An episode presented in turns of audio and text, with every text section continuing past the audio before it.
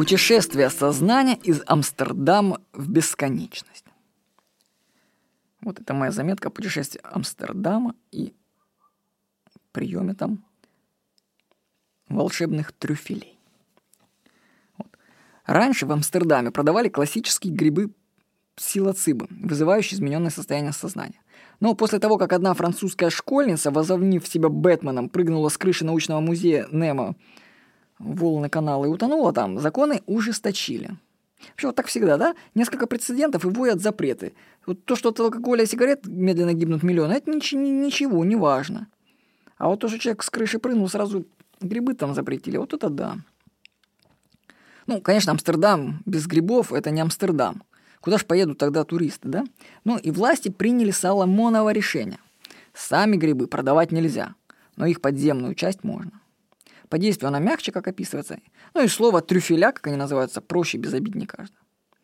Вот купить такие трюфеля можно в специальных магазинах, называемых смарт-шопах. Я повторяю, что это разрешено только в Амстердаме. А в России это все запрещено, и ни в коем случае нельзя тащить это оттуда сюда. Это уголовно наказуемое дело. Вот.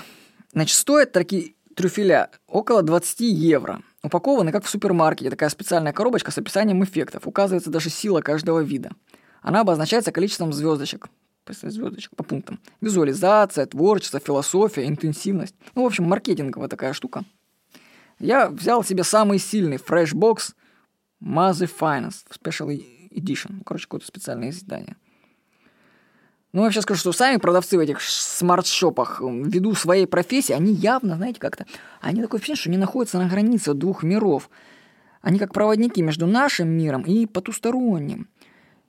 Их, знаете, такая добрая улыбка и такой заговорческий взгляд с напутствующими словами «Have a nice trip» сообщают, что тебе, собственно, предстоит пережить что-то необычное.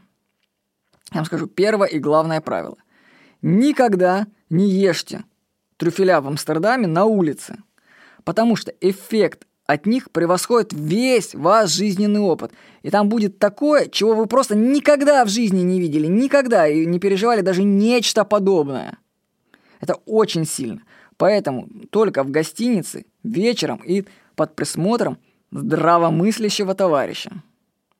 Как пишут вообще, аэропорт Амстердама полон обдолбанных людей, которые не могут просто улететь домой, понимаете? Потому что они находятся в другом мире параллельном, а там в этом мире нет ни самолетов, ни городов. Поэтому люди реально не выбираются из Амстердама, которые прилетают, знаете, на один день. Они заскакивают в смарт-шоп, покупают, тут же съели, а потом они даже до, многие даже до аэропорта добраться не могут. Потому что они там уже в других измерениях. Вот. По инструкции трюфеля нужно есть через 3 часа после приема пищи. Эффект наступает через 20-60 минут. Длится до 6 часов, так что планируйте время. Поэтому, кстати, нужен запас времени в безопасном месте. Эффекты. Я пишу свои, но каждый получает свое. Эффекты зависят от подготовки психики, вашего тела, трюфелей и обстоятельств. На вкус эти трюфеля как грецкий орех. Ну, то есть реально как грецкий орех. И первый признак того, что процесс пошел, тебя накрывает тревога. Она может приобретать разные виды. Там появляются мысли, что, например, что трюфеля не действуют, тебя обманули, ты мало съел. Вот такая мания преследования начинается. Когда прошло больше часа и ничего, на мой взгляд, не происходило, я пошел искать в интернет информацию, почему трюфеля не действуют. И в тот момент, когда я начал переставать воспринимать буквы на экране ноутбука, слова начали выглядеть как обрывки в море пробелов, я понял, что процесс все-таки идет. Я его опишу по пунктам, что происходит.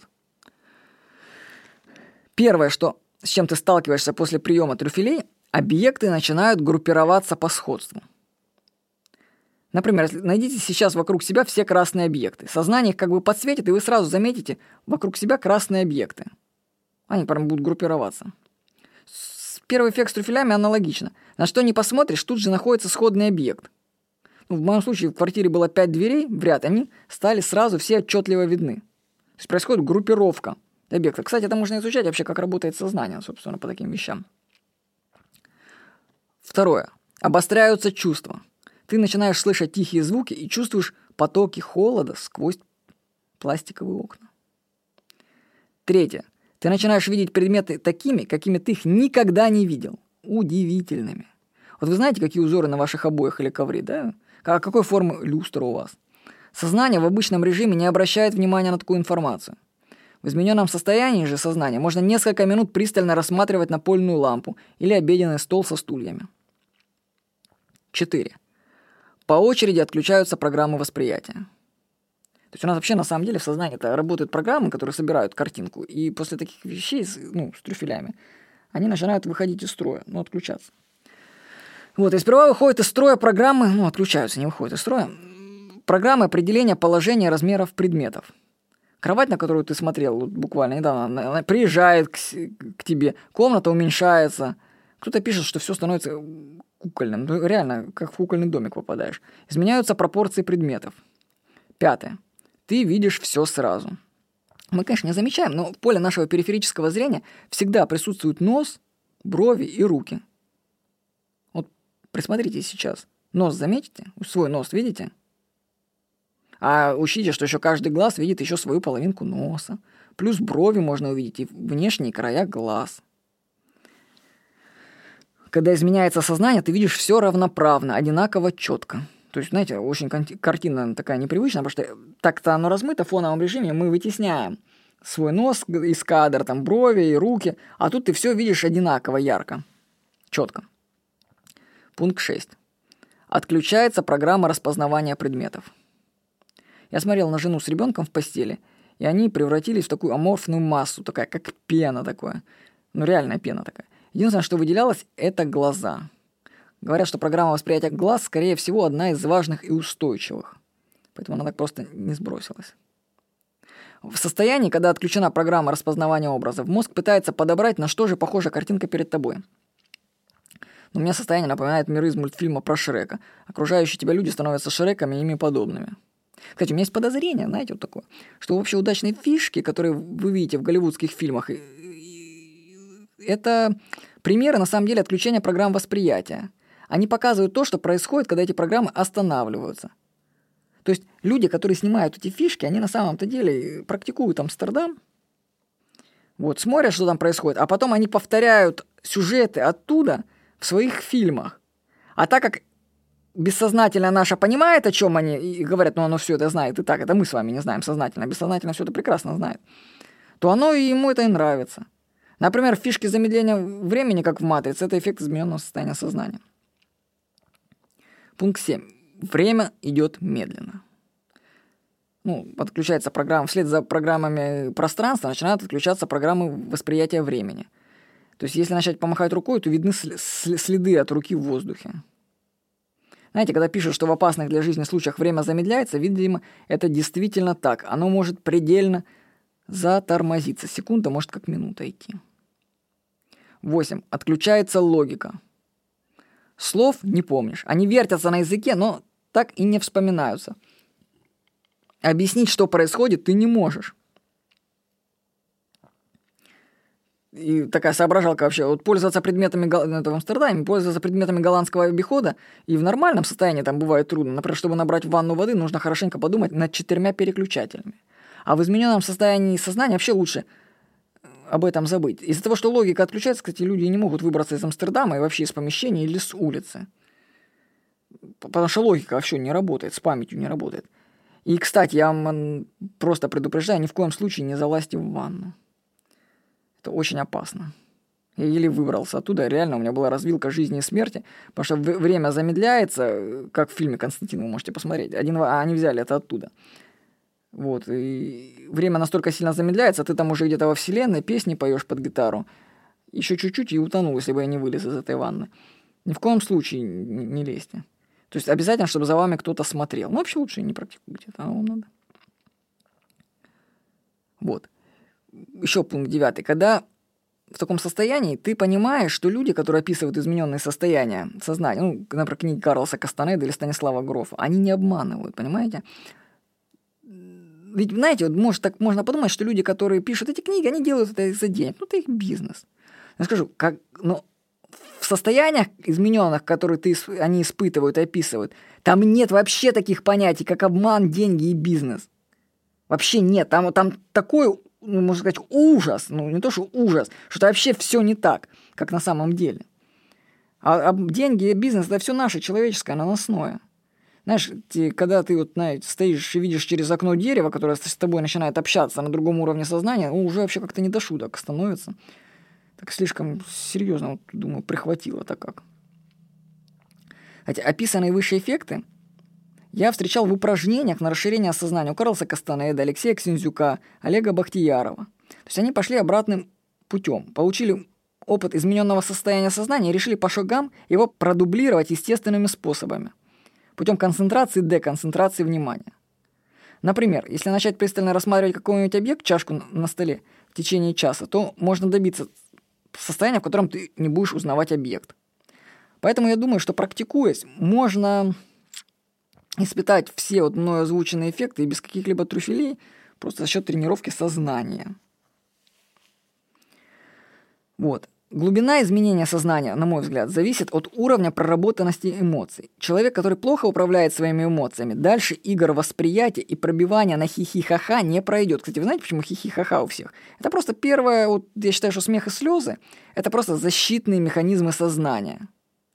Когда оно изменяется, всплывает различный травмирующий опыт детства, он вызывает бурю эмоций у тебя, ну, начинается переработка. То есть в измененном состоянии начинается переработка твоих травм детства. Они вызывают бурю эмоций у тебя, и сознание постепенно из этого стабилизируется, и ты как бы выходишь в нормальное состояние. А так как я несколько лет прорабатывал свои эмоции, то я легко прошел через вот эти крючки. То есть, если, ну, то есть, когда человек начинает глубоко погружаться в измененное состояние сознания, первая стадия это будет хихи, ха-ха и визуальные эффекты. Хихи, ха-ха, можно поплакать, да? Вот. И дальше человек просто не пройдет, если у него психика не проработана. Вот это будет первый его этап, он на нем и застрянет, и считает, что это нужно. А там еще добавьте туда возникающее э, ощущение страха, он может такие подсовывать всякие ужасные картинки демонов, реки крови в стиле аниме. Знаете, когда персонажи плачут слезами крови на несколько метров. То есть, э, то есть тебе показывают такое, что чтобы ты мог бояться. Это своего рода испытание. То есть измененное состояние – это как ворота, в которые ты можешь пройти, если не будешь пускать сопли и хорошо очистишься от своих негативных эмоций и страха. Вот. Если ворота страха и привязанности к эмоциям пройдены, ты идешь дальше. Но дальше я пишу, что происходит дальше. Происходило. Вот все, что я выше писал, это было с открытыми глазами. Потом глаза закрываются. И описанное выше, это как бы уже моя... Ну, дальше, что я озвучу, это, можно сказать, моя личная галлюцинация была. Я рассуждал о Вселенной как программе, которая создает программы. Отсеки, ящерицы и крокодилы поглощали друг друга в бесконечном круговороте жизни. Смысл жизни представлялся как создание программ выживания. Я задал вопросы о жизни и получал ответы. Можно было узнать, что хочешь. Я задал вопрос, зачем создавать вообще эти программы? Ответа мне не последовало. У меня система в мозге как будто перезагрузилась, как в фильме «Матрица». Все началось сначала. Я попал в мир, где нет времени и пространства – Наш 2013 год представлялся оттуда каким-то существующим всегда фрагментом Вселенной. Мы, как сознание, замкнуты в этой точке времени и пространства. Мне пришла мысль, что сознание создало биологические организмы как убежище от бушующей Вселенной. Смерть достает сознание из них потом и возвращает его туда, откуда оно взято. Ну, можете почитать Карлса Кастанеда на этот Время может течь даже в любом направлении. Прошлого и будущего нет. В заключении пришло осознание, что ничего нет. Нет городов, людей, планет. Это все иллюзия. Все вещи потеряли значение. Ничего стало неважно. Мы переживаем, ссоримся с близкими людьми, думаем там что-то себе. А ничего не имеет значения. На той стороне жизни ничего не имеет значения. Да, и смерти, собственно, тоже нет. Почитайте книгу Ашо о смерти. Ашо все рассказывает. Отмечу, что такие путешествия сознания происходят, когда ты имеешь теоретическую подготовку. Ты хотя бы примерно понимаешь, черт возьми, что тут нафиг происходит. Понимаете, конечно, это для меня специфические ощущения, может быть, конечно, далеко субъективные, определяемые личным опытом. То есть то, что ты читал, ты знал, может быть, то тебе и показывается. Потому что я находился там, где ничего нет, своего рода бесконечности – и когда там находишься в этом в таком необъятном новом знании, пытаться представить вот свою, знаете, линеечку знаний и, и говорить, так, так, так, вот ты находишься, а что же говорил Карлос Кастанеда насчет этого? А тебе говорят, слушайте, Кастанеда-то и не было. Так, и ты говоришь, почему Кастанеды не было? А потом там такое начинается. Вот. думаю, что в момент смерти мы все попадем туда и все испытаем. Еще раз. Так что главное, когда будем умирать, не пугаться. Это будет хорошее, классное приключение. По скриптам, к моменту смерти нужно готовиться, прорабатывать свою психику. Почитайте о перепросмотре у Карлоса Кастанеды. Иначе в момент смерти растеряемся и пропустим самое интересное. Кстати, в Индии, в монастыре Минри, куда можно, кстати, съездить, готовят специально практики по переносу сознания во время смерти. Тоже можно, наверное, практиковаться. Вот эта заметка была написана 13 октября 2013 года в городе Амстердаме. С вами был Владимир Никонов.